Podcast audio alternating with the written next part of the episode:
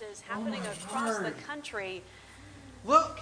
it has also been confirmed that these occurrences are happening around the world as well. We are waiting on an official statement right now from the Federal Emergency Management Agency. Can you see it out here? Oh my gosh.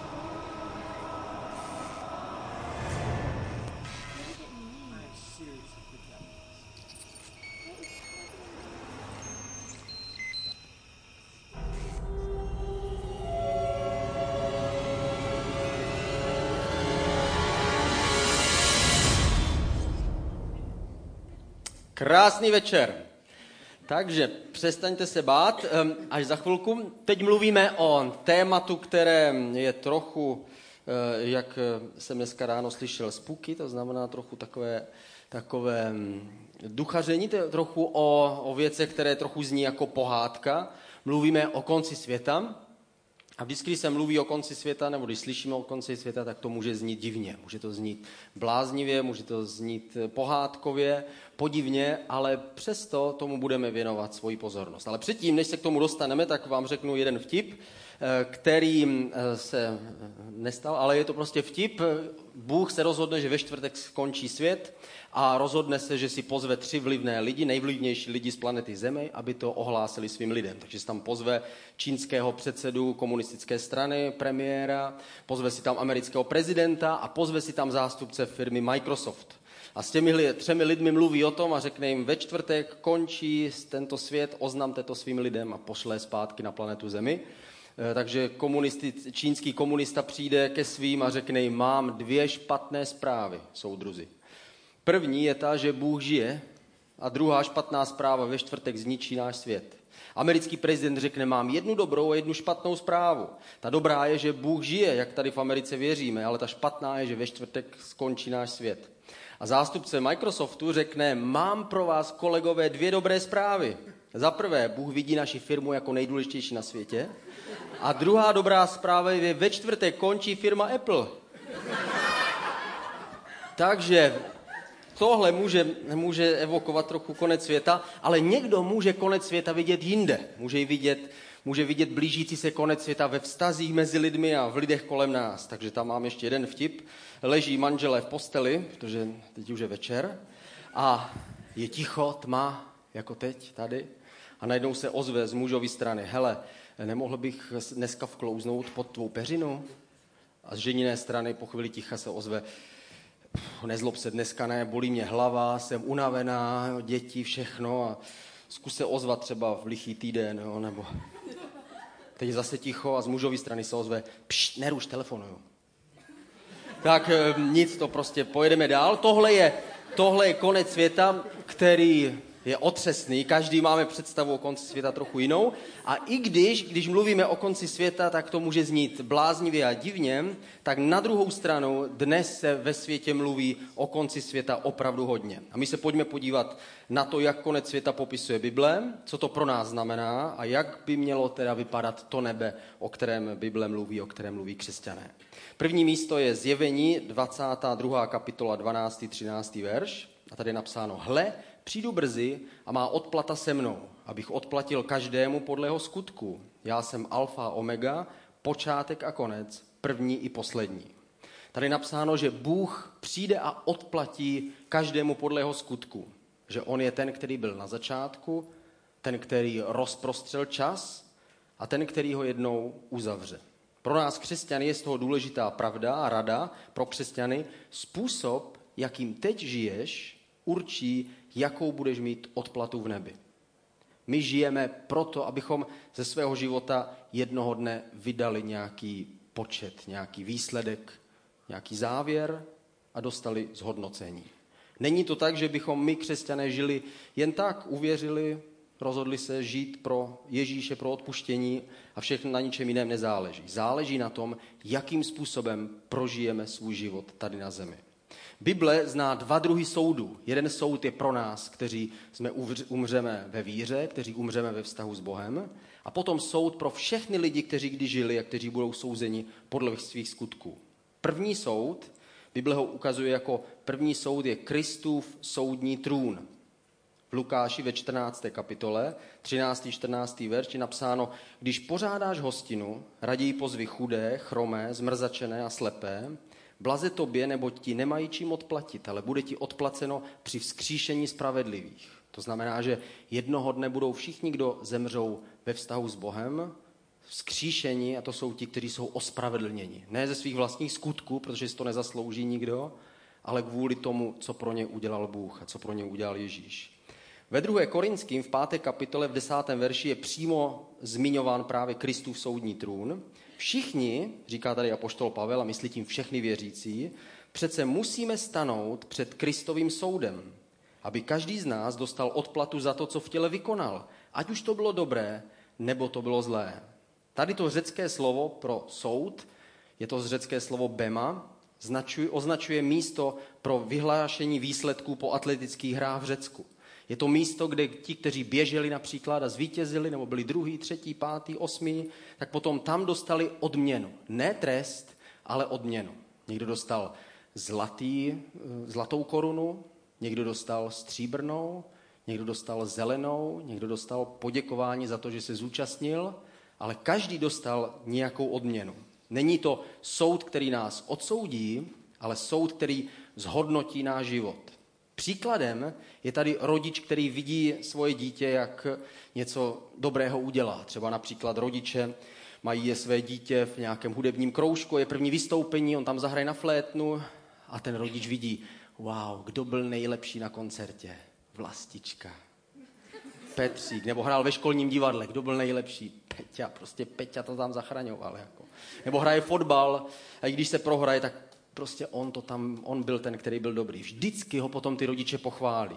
Jestli vás nikdy rodiče nepochválili, zkuste je o to požádat později. Vždycky rodiče pochválí své dítě, řekne, ty jsi byl výborný, byl jsi skvělý. My jsme jednou eh, s manželkou mluvili s jednou maminkou a ta maminka nám líčila své děti a říkala, naše děti jsou prostě vždycky nejlepší. Jako, jo? A my jsme se smáli a říkali jsme, to je legrační, že my rodiče jsme tak směšní, že vždycky vidíme svoje děti jako nejlepší a ona se s náma smála. a pak řekla, ale moje děti byly nejlepší opravdu. Takže ať už je to jakkoliv, vždycky skončíme u té stejné pravdy. Správný rodič je ten, který vždycky vidí to svoje dítě jako to nejlepší. A vždycky dostane tu odměnu. Dostane ten, to poděkování, ohodnocení. Podobným způsobem my se setkáme s Bohem u tohoto soudu, kdy Bůh nám dá ohodnocení. Řekne, výborně, nebo chuj, dobře, že jsi to zvládnul. Můžete o tom číst na začátku knihy Zjevení, kde se hodnotí ty různé, různé církve v různých městech. U některých Bůh hodnotí a říká, výborně to zvládáte. A u některých říká, vydržte to, než přijdu aspoň, než doklepte to do konce, aspoň doběhněte nějak. to nebyli ti, kteří vítězili, ale kteří tak, tak doběhli. Jsou věřící, kteří žijí život tak, aby jejich život byl zhodnocen a přinesli nějakou hodnotu sebou do nebe. A něk- některých věřících si přejeme, aby aspoň doběhli. Bible ty různé odměny popisuje jako různé druhy korun. Koruny, jako v tom Řecku, byly výrazem určité cti, byly výrazem určitého ohodnocení, určité druhu pocty a my, my vidíme v Bibli pět druhů korun. Na prvním místě je to věčná koruna, je tam zmiňovaná. Ta je pro ty, kdo jsou věrní až do smrti. Ti, kteří zůstanou být věrní ve víře, věrní v Bohu. Potom je tam koruna radosti, ta je pro ty, kdo šíří a sdílí víru s lidmi kolem sebe. Potom je tam koruna spravedlnosti, ta je pro ty, kdo se těší na Kristův návrat. Potom je tam koruna slávy, pro ty, kdo se starají a pečují o jiné věřící. Potom je tam koruna života pro ty, kteří trpěli a kteří obětovali svůj život pro Ježíše, pro Krista. Tyhle různé druhy korun ukazují různé druhy odměn a jakýchsi, jakýchsi ocenění, které v nebi dostaneme. Nevím, jestli to bude tak, že budeme mít na, na hlavě několik korun a vždycky, když půjdeme nakupovat, tak to musíme zvládnout. Asi ne. Asi je to vyjádření něčeho, že Bůh si váží našeho života, že Bůh si váží naši oběti, že Bůh si váží našeho nesobectví, že Bůh si váží toho, když někdo pečuje o ostatní kolem sebe a pomáhá a povzbuzuje ostatní. Bible popisuje také události posledních časů, a ty se teďka podíváme. Pravdě, je to takový pravděpodobný scénář, který my máme v knize Zjevení. Kniha Zjevení je zvláštní kniha, kterou napsal Apoštol Jan na ostrově Patmos, když tam, byl, když tam, když tam žil, když byl vypovězený z Efezu. A on viděl tohle zjevení a napsal ho do jedné knihy. A my tuhle knihu studujeme po staletí, my křesťané. A snažíme se odhadnout, co v ní ve skutečnosti je popisováno. A je to zvláštní kniha, které rozumíme první čtyři, čtyři kapitoly úplně jasně, pátá, šestá, ještě tak rozumíme, co je tam asi popisováno. Od sedmé, osmé kapitoly už se nám to pomalu začíná, začíná uzavírat v jakési mlze. Vidíme tam události, ale nevíme přesně kdy a jak k tomu dojde. A nakonec znova vidíme z té mlhy, jak vychází 21. kapitola, 22. kapitola, konec světa, nová země, nové nebe. A když se podíváme na ten, na ten scénář knihy Zjevení, tak si musíme říct, že nějakým způsobem tomu rozumíme. Možná ne všechno se překrývá časově tak, jak teď to chápeme, ta kniha je určitým způsobem uzavřená a otevírá se věřícím podle času a podle období, ve kterém zrovna žijí.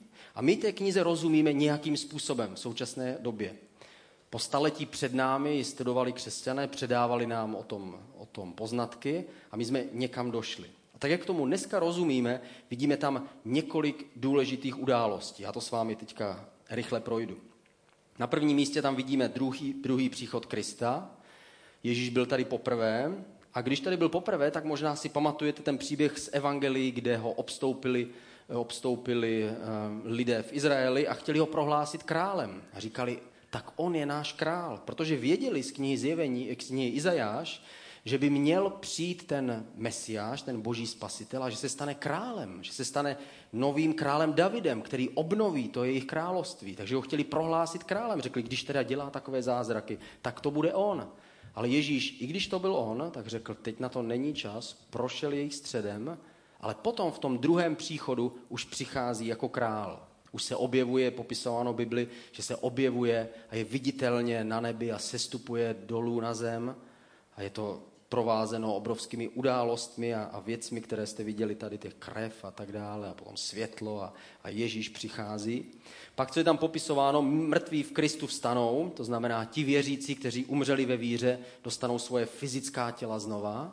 Oni budou fyzická a duchovní zároveň, jako to vidíme na Ježíši Kristu, když byl vzkříšený z mrtvých, mohl procházet zdí, mohl se přenášet z místa na místo, mohl jen tak mizet lidem, ale zároveň byl schopen jíst rybu, mluvit se všemi, oni se mohli dotýkat jeho těla, řekl Tomáši, dotkni se mých ran. A takové tělo bude pro ty, kteří vstanou, kteří budou vzkříšení v Ježíši Kristu. Jejich tělo bude zároveň fyzické a zároveň duchovní.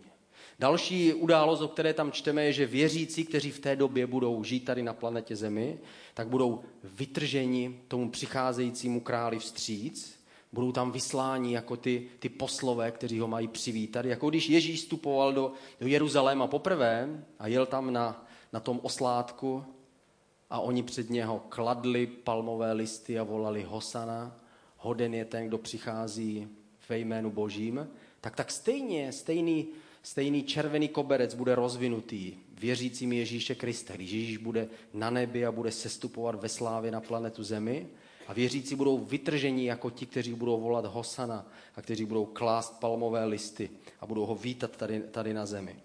Další událost, která je tam popisovaná, je, že věřící dostanou odplatu.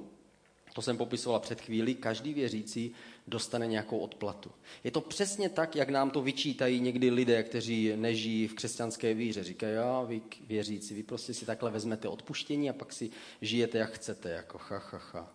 A mají pravdu, tohle je hrozný omyl. Protože odpuštění nás vede k novému životu. A jednoho dne budeme dávat výsledek svého života. Na našem životě záleží. Potom je tam popisováno sedm let utrpení, eh, které bude hrozné na planetě Zemi. A my věřící přesně nevíme, jestli, jestli my věřící v Ježíše Krista budeme tady během toho utrpení, do poloviny toho utrpení, anebo jestli tady už nebudeme. Já osobně hlasuju pro to, abychom tady nebyli. Kdo je pro? Ale nevím, jestli úplně na našem hlasování záleží. Prostě bude tam velké utrpení, pak je tam popisován příchod Antikrista, bude to jakási osoba, která bude vyjádřením všeho toho, co byl Ježíš Kristus a zároveň opakem Ježíše Krista. To znamená, bude to někdo, kdo přinese pokoj na zemi, bude to někdo, kdo přinese nový řád, který uhasí války a spory, ale zároveň sám sebe prohlásí Bohem a bude vést lidi k tomu, aby ho uctívali. To znamená, bude obráceným obrazem Ježíše Krista a bude v jakési jedné fyzické osobě zmotněný. Potom tam máme popisovanou bitvu Armagedonu. Armagedon je velké údolí Megido, které je v dnešním Izraeli. A v tomhle velkém údolí se jednou mají setkat armády celého světa, nějakých spojených národů, nebo co, co to bude. A setkají se tam, aby, aby vyhladili celý Izrael z planety Země. A v té chvíli tam přichází Ježíš, a který pobíjí tu armádu a do toho ty věřící, kteří s ním přichází, kteří už mu nakladli ty palmové listy a přichází spolu s ním na zem a bude to jedno velké, jeden velký vír událostí. Pak je ďábel spoután na tisíc let, Kristus kraluje tisíc let spolu s těmi, kteří byli s ním. A pak bude vzkříšení z mrtvých všech lidí, kteří kdy zemřeli. Pak bude velký poslední soud, kde budou všichni lidé souzeni podle svých skutků a na konci bude nová země a nové nebe. To, co je nové z části, tak bude nové úplně. Další otázka, kterou se musíme zeptat, je, jak vlastně vypadá to nebe. Jak vypadá ta budoucnost, ke které my křesťané se tolik upínáme. Jak vlastně vypadá ten nový život, nový svět. Zní to podobně zvláštně, jako když přemýšlíme o té apokalypse a o konci světa. Někdy to zní tak pohádkově a divně a zvláštně. A přesto je to pro nás klíčová otázka. Ve zjevení v 21. kapitole od 1. do 4. verše je napsáno Potom jsem uviděl nové nebe a novou zemi. Neboť první nebe a první země pominuli a moře již nebylo. Uviděl jsem svaté město, Nový Jeruzalém, jak sestupuje od Boha z nebe, připravený jako nevěsta okrášlená pro svého muže. Uslyšel jsem mocný hlas trůnu. Hle, boží stánek s lidmi. Bude bydlet s nimi a oni budou jeho lid. Bůh sám bude s nimi a bude jejich Bohem. On jim setře každou slzu z očí. A smrt už nebude, ani nářek, ani křik, ani bolest už nikdy nebude, neboť minulé věci pominuly. Na prvním místě, co tady vidíme, Bůh založí novou zemi a nové nebe. Jak si představíme tohle místo? Je to místo, kde není hřích. Hřích, který narušuje vztahy mezi námi a ostatními lidmi, ale hřích taky, který narušuje vztah mezi, mezi námi a námi. Vztah k sobě samému. Kdy my nejenom, že ubližujeme ostatním a ostatní jsou schopni ubližovat nám, ale my ubližujeme sami sobě. Nevidíme se tím správným způsobem, nepřijímáme se tím správným způsobem. Život bez hříchu znamená, že tenhle hřích je pryč. Zahrada, je, bude to jako zahrada Eden, která byla na počátku. Budou tam všechny dobré věci, které známe už nyní. Nebe bude ještě lepší než ty nejkrásnější chvíle, které si zažil tady na zemi. Zkus si představit ty krásné chvíle, které si tady na zemi prožil, ty nejkrásnější chvilky. Jak um, si viděl západ slunce v Grand Canyonu, nebo na Šumavě teda, kde jsi byl. Když jsi cítil ráno vůni mokrého spacáku. Lesa jsem chtěl říct. Když si vnímal krásu, když si potkal toho vyvoleného člověka, se kterým chceš prožít celý život. Možná ta krásná chvíle byla svatba, kdy jsi uviděl svoji nevěstu, jak je bílá, připravená pro tebe. Možná, že ten nejkrásnější chvíle byl porod prvního dítěte, když jsi viděl, viděl to nejkrásnější stvoření, které kdy ti přišlo do rukou a věděl, pro tohle budu celý život žít. Možná, že krásnou chvíli si prožil, když se ti něco podařilo, co přineslo prospěch někomu jinému.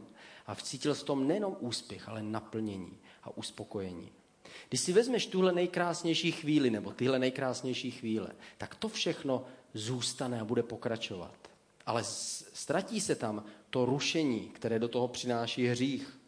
My jsme za komunistů, když jsme poslouchali rádio Svobodná Evropa nebo Hlas Ameriky, tak oni vysílali z Mnichova a vždycky tady byly takové technické zařízení, které komunisti pouštěli a to byly takové rušičky. Takže my jsme vždycky hledali správné naladění, kde bylo hlášení o tom, co se děje v České republice a teď do toho byly rušičky. Tak my jsme se snažili vyladit tu stanici. Nikdy se nám to podařilo, někdy ne, někdy jsme slyšeli každé třetí slovo. A podobné je to s hříchem v našem životě a s hříchem v tomto světě. My vnímáme a cítíme ten ideál toho božího života. Ideál lásky, dokonalosti, přijetí, odpuštění. Ideál, pro který každý člověk chce žít. Ale to všechno je zahlceno a přehlušeno tím rušením. Nejenom ze strany ostatních lidí a tohoto světa a systému a peněz a materialismu a válek a tak dále. Ale našeho vlastního rušení, kdy naše vlastní ego, naše vlastní ambice, naše vlastní chtíč přebíjí to krásné, které je v nás a které je v životě kolem nás. To místo, kam směřujeme, ta nová zem a nové nebe, je místo, kde nebudou už žádné rušičky. Kde budeme vnímat, cítit a být schopni přijmout tu plnou informaci o té boží dokonalosti a lásce. Za druhé, už nikdy nebudeš trpět na tom místě, kam my směřujeme, už nebude utrpení. Ve zjevení 21. kapitole ve 4. verši je napsáno, on jim setře každou slzu z očí a smrt už nebude, ani nářek, ani bolest už nikdy nebude, neboť minulé věci pominuly. Bůh vezme ty věci, které nás dneska trápí, které trápí tolik lidí. Vezme rakovinu a hodí do koše minulosti. Vezme hladomor který přináší smrt tisícům a tisícům lidí kvůli sobectví ostatních a hodí ho do koše minulosti. Vezme války, které dokázaly vzít štěstí a životy milionů lidí a jednou provždy je odepíše jako něco, co končí.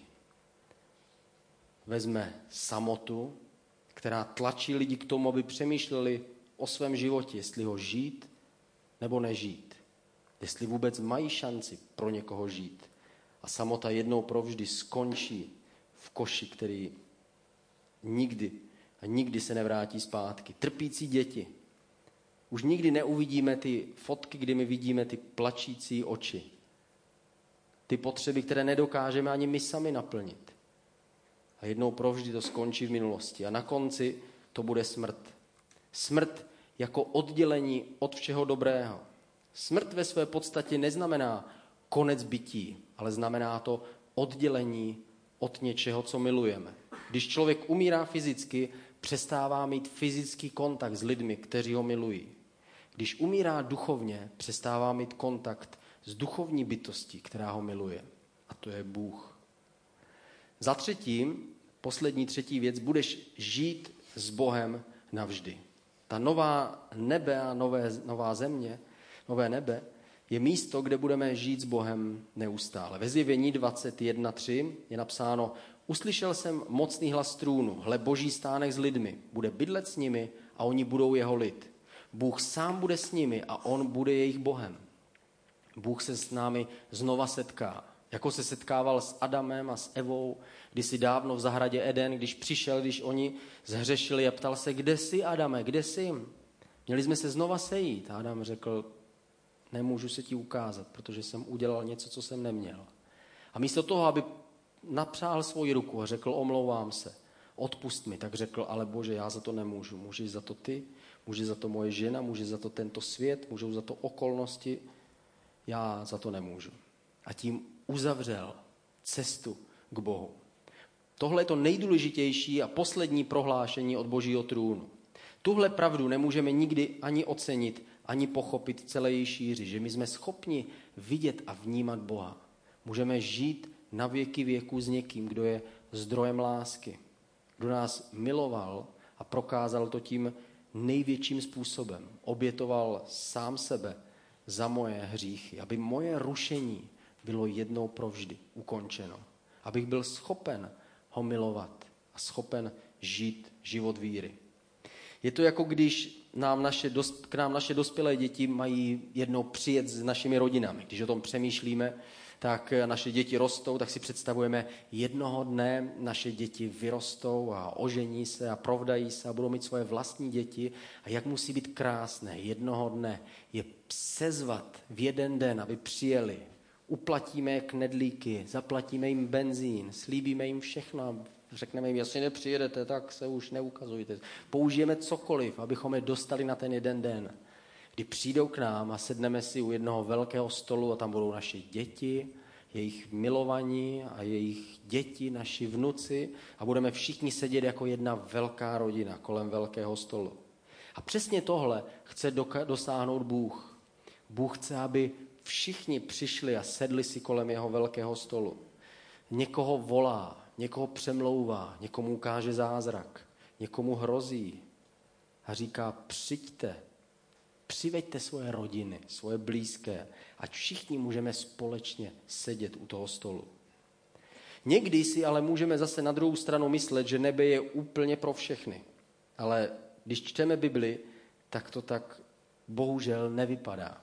Někdy slyšíme v televizi, on už je teď v hokejovém nebi, jo, on teďka zemřel, je v tom hereckém nebi a dívá se na nás dolů a tak dále. A byl skvělý člověk, šestkrát se rozvedl a o děti se nestaral, ale jinak to byl opravdu upřímný sobec, který prostě teď se na nás dívá z hora a tak dále a tak dále. A myslíme si, že to je nějak zařízeno, že přece to nemůže být tak hrozné. Ale Ježíš řekl jinou věc. Ježíš řekl, vcházejte těsnou branou.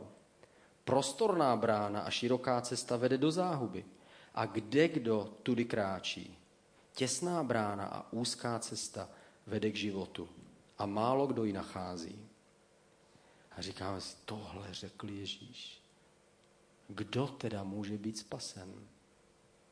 A když si dáme tuhle otázku, tak už jsme skoro spaseni. Jestliže začínáme pochybovat sami o sobě, pak jsme na té správné cestě, abychom se spolehli na Boha, který je větší lepší a lásky plnější než my. Druhý soud, to byl první soud, o kterém jsme mluvili, a druhý soud je soud velkého bílého trůnu. Ve zjevení ve 20. kapitole v 11. verši, což je poslední biblický text, je napsáno, tehdy jsem uviděl veliký bílý trůn a toho, kdo na něm seděl, před jehož tváří zmizela země i nebe a nebylo pro ně nalezeno místo. Potom jsem spatřil mrtvé, malé i velké, jak stojí před trůnem. A byly otevřeny knihy a byla otevřena ještě jiná kniha, totiž kniha života. A mrtví byli souzeni podle toho, co bylo napsáno v těch knihách, totiž podle svých skutků. Tehdy moře vydalo mrtvé, kteří byli v něm, také smrt a záhroby vydali mrtvé, kteří byli v nich, a každý byl souzen podle svých skutků. Smrt i záhroby byly uvrženy do ohnivého jezera. To je ta druhá smrt. Kdokoliv nebyl nalezen zapsán v knize života, byl uvržen do ohnivého jezera. A tady vidíme ten, ten, tu velkou událost, jak přichází všichni lidé a jejich život je zvažován, jejich myšlenky, záměry, jejich cíle, jejich skutky, jejich činy. Na jednu stranu jsou kladeny ty nesobecké, krásné, a na druhou stranu ty lidské, přirozené, které u každého člověka převáží a u každého člověka znečistí a znesvětí to čisté, které tam je. A každý podle svých skutků je odsouzen. Kromě těch, kteří se spolehli na někoho, kdo je schopen odpustit. Kdo je schopen přijmout. A to je Ježíš. Ježíš zapisuje do knihy života. Ne podle našich skutků, ne podle toho, jak jsme dobří, ale podle toho, že On je dobrý a je schopen tam napsat každé jméno. I to moje, i to tvoje. A napíše to tam inkoustem, který se nikdy nestratí. A až jednoho dne bude otevřena ta velká kniha života, tak tam bude tvé a mé jméno. Ne kvůli tomu, že jsme prožili tak úžasný, skvělý život, ale kvůli tomu, jaký život prožil Ježíš. Že jsme byli ochotni opřít se o něj a každý, kdo v něho důvěřuje, nebude zklamán. Poslední dvě myšlenky. Pro ty, kdo jsou zákoniští křesťané, kteří odsuzují ostatní, tak mám pro vás jednu myšlenku. Uvědomte si, jestli říkáte, tihle tam nepůjdou, tihle tam nepůjdou, tihle tam nepůjdou, tak si uvědomte, že jich tam bude víc, než si myslíte. Bůh a boží milost je větší, než my sami. A pro ty, kteří jsou příliš uvolnění a liberální křesťané, kteří zase tvrdí, a to nějak Bůh nakonec zařídí, abychom tam byli všichni. Tak pro ty zase máme jiné, jinou, jinou větu. Bude jich tam míň, než si myslíš. Všichni nenajdou tu správnou cestu. A Bůh nám ukazuje, že někde mezi tím nacházíme tu jeho cestu. Jak to máš s Bohem ty? Zkus se zamyslet nad tím. Kde stojíš ty? Kam jde on? Co si o tobě myslí? Uvědomuj si jeho milost, jeho oběť, jeho odpuštění? Jestli ano, můžeš ho přijmout, aby tvoje jméno bylo napsáno do knihy života. Pojďme se společně postavit. Pojďme se modlit na závěr.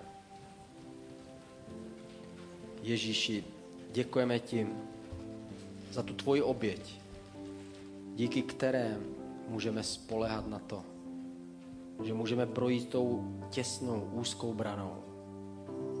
A já se modlím za všechny, kdo jsou tady, kdo ve svém srdci zvažují, jestli jdou po té široké cestě nebo po té úzké. Modlím se, aby ty sám si se stal jejich průvodcem. Vezmi je za jejich ruku, jejich srdce a veď je a proveď je jejich životem. Ukaž jim, jak je vidíš ty a ukaž jim, co pro ně máš. Ve jménu Ježíše. Amen.